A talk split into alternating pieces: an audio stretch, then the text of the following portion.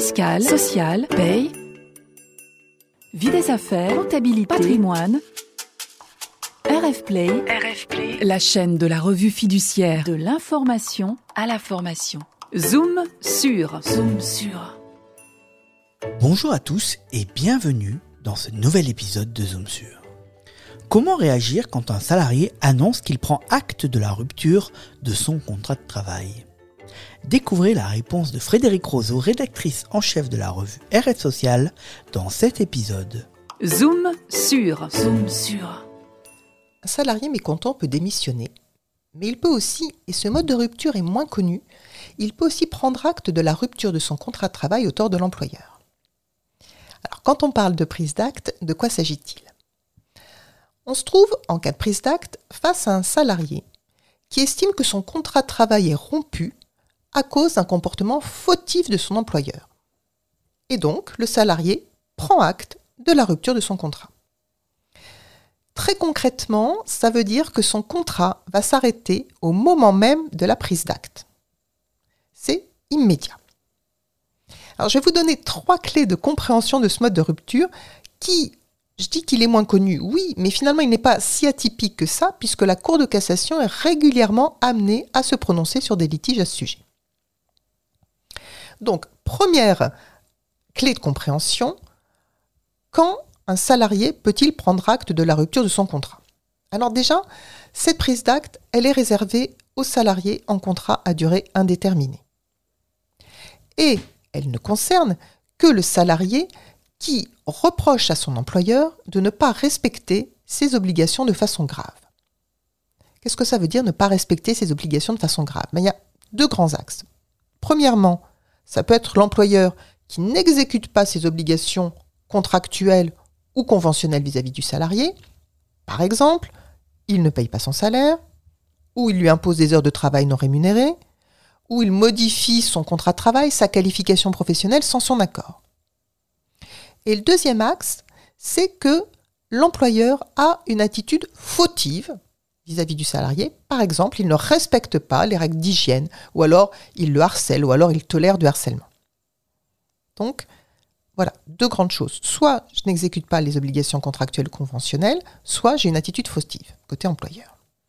Alors attention cependant, les juges estiment que le comportement de l'employeur justifie une prise d'acte seulement lorsque les faits fautifs qu'on lui reproche ou alors les inexécutions de ses obligations contractuelles ou conventionnelles sont suffisamment graves pour rendre impossible la poursuite de la relation contractuelle, la poursuite du contrat de travail.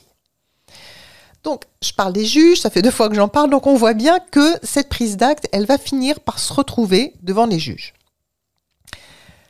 Et c'est là que j'arrive à la deuxième clé de compréhension de cette prise d'acte.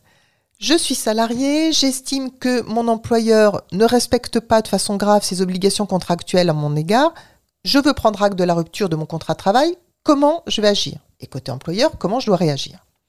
Alors côté salarié, il n'y a pas de formalisme. Je peux très bien aller voir mon employeur pardon, et lui dire, bah voilà, je prends acte de la rupture de mon contrat de travail. Mais souvent, le salarié va procéder par une lettre recommandée avec avis de réception ou par un courrier qu'il remet en main propre l'employeur.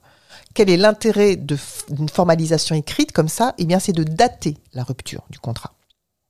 Et puis, il arrive même que certains salariés fassent euh, agir un avocat pour prendre acte, donc que la prise d'acte soit faite au nom du salarié, par exemple par un avocat.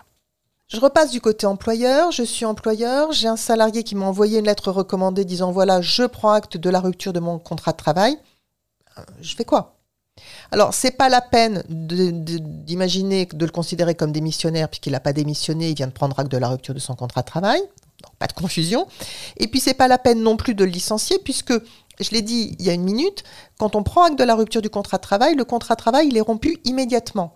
Donc, puisqu'il est déjà rompu, je ne peux plus licencier mon salarié, ça ne sert à rien. Alors, pratiquement, qu'est-ce que je vais faire? Eh bien, pratiquement, dans ce cas-là, l'employeur, il a tout intérêt à enregistrer, entre guillemets, cette prise d'acte par un courrier.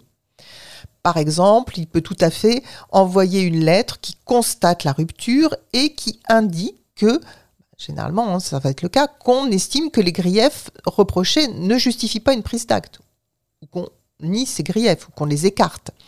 Dans tous les cas, à mon sens, il est préférable de prendre l'avis d'un conseil pour rédiger ce courrier, parce que les termes doivent en être précis, et puis ce courrier il pourrait être produit devant les juges par la suite en cas de contentieux. Et on va le voir, il y a de fortes chances qu'il y ait un contentieux. Donc, je vais accuser réception par écrit du fait que le salarié a pris acte de la rupture de son contrat. Et puis, qu'est-ce que je vais faire? Bah, Le contrat a pris fin, je l'ai dit. Donc, moi, employeur, mais je, je dois établir les documents de fin de contrat, le certificat de travail, le reçu pour solde de tout compte, etc. Je ne vais pas attendre une décision de justice pour agir par rapport aux effets de cette rupture. Donc, attention, dans l'attestation Pôle emploi, parce qu'on va remettre hein, une attestation Pôle emploi, on va la, on va la produire, on doit, on doit indiquer prise d'acte hein, et pas démission. Je l'ai déjà dit. J'arrive à ma troisième et dernière clé. Quelles sont les conséquences de la prise d'acte? Donc, le contrat est rompu immédiatement, ça veut dire qu'il n'y a pas de préavis. Mais qu'est-ce que je dois payer aux salariés? Moi, employeur, en pratique, je vais souvent considérer que je paye la même chose qu'en cas de démission. C'est-à-dire que je vais payer les congés euh, non pris, etc. Mais évidemment, pas d'indemnisation particulière. Mais le salarié, lui, de son côté, n'a évidemment pas la même vision des choses, puisque pour lui, s'il a été amené à prendre acte de la rupture de son contrat, c'est à cause du comportement fautif de son employeur. Donc, en pratique, c'est là qu'on arrive à cette phase contentieuse, le salarié va saisir les prud'hommes pour qu'ils se prononcent sur la rupture.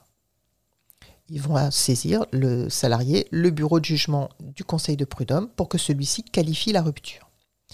Et là, les juges vont examiner l'ensemble des manquements de l'employeur que le salarié met en avant, ceux qu'il a mentionnés dans son courrier de prise d'acte, hein, puisque je l'ai dit, généralement il y a un courrier, mais aussi les faits qu'il va soumettre à l'audience. Et évidemment, si l'employeur a répondu par écrit, hein, comme on a dit qu'il allait le faire souvent, pour acter cette prise d'acte, eh bien, il va aussi examiner ce courrier. Enfin, les juges vont aussi examiner ce courrier. Donc une fois que tous ces faits et que chacun s'est exprimé sont, ont été examinés et débattus par les juges, il va y avoir deux solutions. Soit les juges estiment que les faits qui sont invoqués par le salarié étaient effectivement suffisamment graves et justifient une prise d'acte. Et dans ce cas-là, la prise d'acte va avoir les effets d'un licenciement sans cause réelle et sérieuse, voire d'un licenciement nul dans certaines situations. Et l'employeur, eh bien, il va devoir payer les indemnités qui correspondent à l'une ou l'autre de ces ruptures. licenciement sans cause réelle et sérieuse ou licenciement nul. Soit les juges estiment que les faits qui ont été invoqués ne justifient pas la prise d'acte. Et alors, cette prise d'acte va avoir les effets d'une démission. Donc voilà à quoi peut s'attendre un employeur qui se retrouve confronté à un salarié qui lui dit, qui lui écrit, eh bien écoutez, Madame, Monsieur, je prends acte de la rupture de mon contrat de travail pour telle et telle raison. Si vous avez envie de plus d'exemples d'affaires où la prise d'acte a été validée ou écartée par les juges, si vous avez besoin de remettre à plat cette procédure, je vous invite à ouvrir le dictionnaire social du groupe Revue Fiduciaire pour vous plonger dans les études qui y sont consacrées. Je vous remercie de votre écoute et je vous donne rendez-vous le mois prochain pour un nouveau Zoom sur sur rfplay.fr sur les plateformes d'écoute. Retrouvez tous les podcasts de RF Play et plus encore sur rfplay.fr.